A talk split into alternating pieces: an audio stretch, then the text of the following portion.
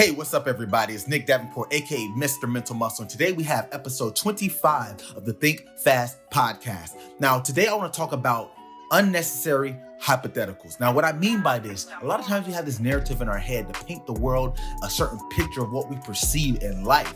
Now, it's not a bad thing to have hypothetical situations because we have these schemas, which means a collective of thoughts and processes to make sense of our environment, the context that we're in. Like, for example, going to a restaurant. You don't have to think too hard what to do there. You go, you wait to get sat down, you get sat down, you order, you get your drinks, you get your appetizer, your food, and then you get your check, you pay, and you leave.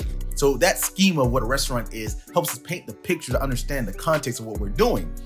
Now, in everyday life, we're always taking in information in and out, in and out, in and out.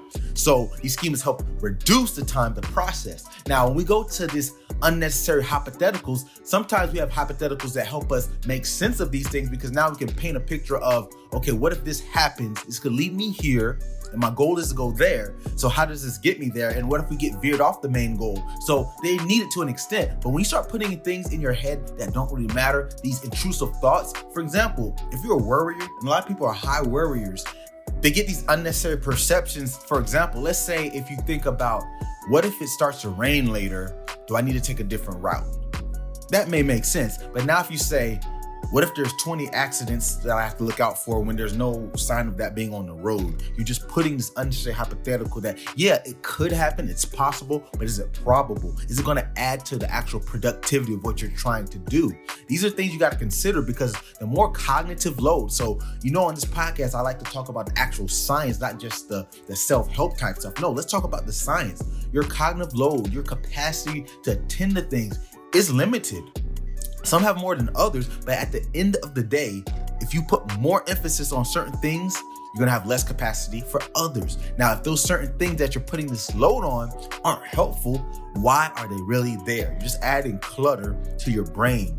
And the more clutter, the less you can focus on the task at hand. So when I say these unnecessary hypotheticals, you don't want to think about the hypotheticals that don't add value.